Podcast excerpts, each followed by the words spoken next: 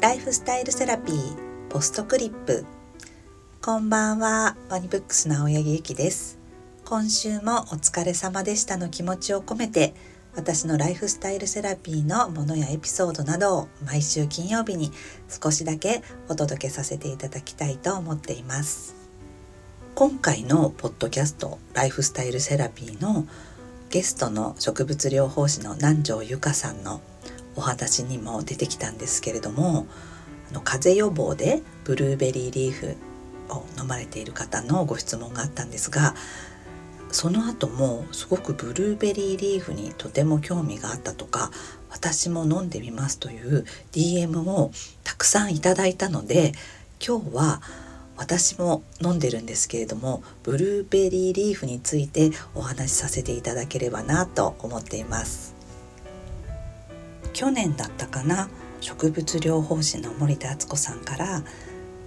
ブルーベリーリーフは今宮崎大学で積極的に研究が行われていてコロナウイルスの不活化効果、まあ、活性化を抑制する効果があるということで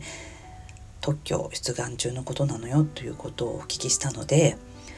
その時はねあの今よりももう少し緊張感がある日常だったので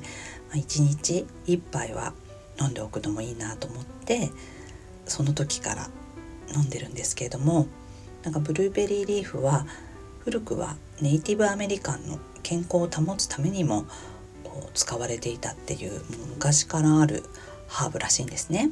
それで毎日飲むんだったらこう毎日体に入れるものだから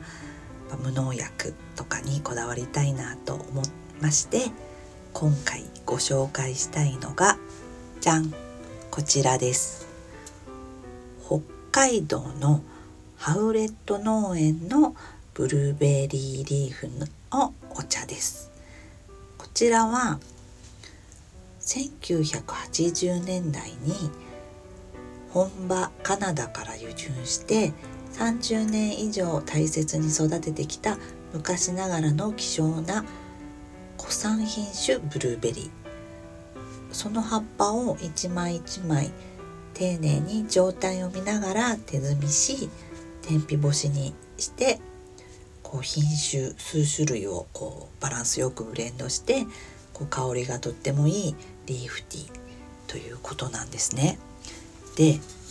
こちらハウレット農園は北海道の北斗市にあって農薬化学肥料を除草剤を使用してなくて自然栽培のこうブルーベリーとカシスの農園で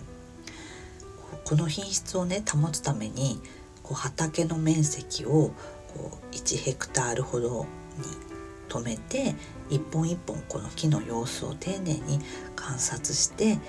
この植物を生産しているということなんですね。味はちょっと酸味が強いんですけどこのハウレット農園のブルーベリーリーフティーはフルーティーでとても飲みやすいですで私は実はこうハーブティーは、まあ、あんまり得意じゃない方でこういろいろブレンドして飲んでる方とか本当に自然薬生活されてる方がやられてるようなハーブティー生活っていうのは全くやってなくて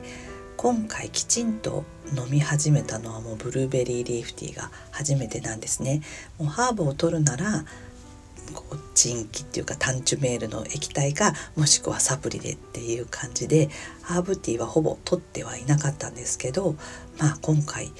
ここまで作用があって毎日飲むのに適してるなとこう思ったら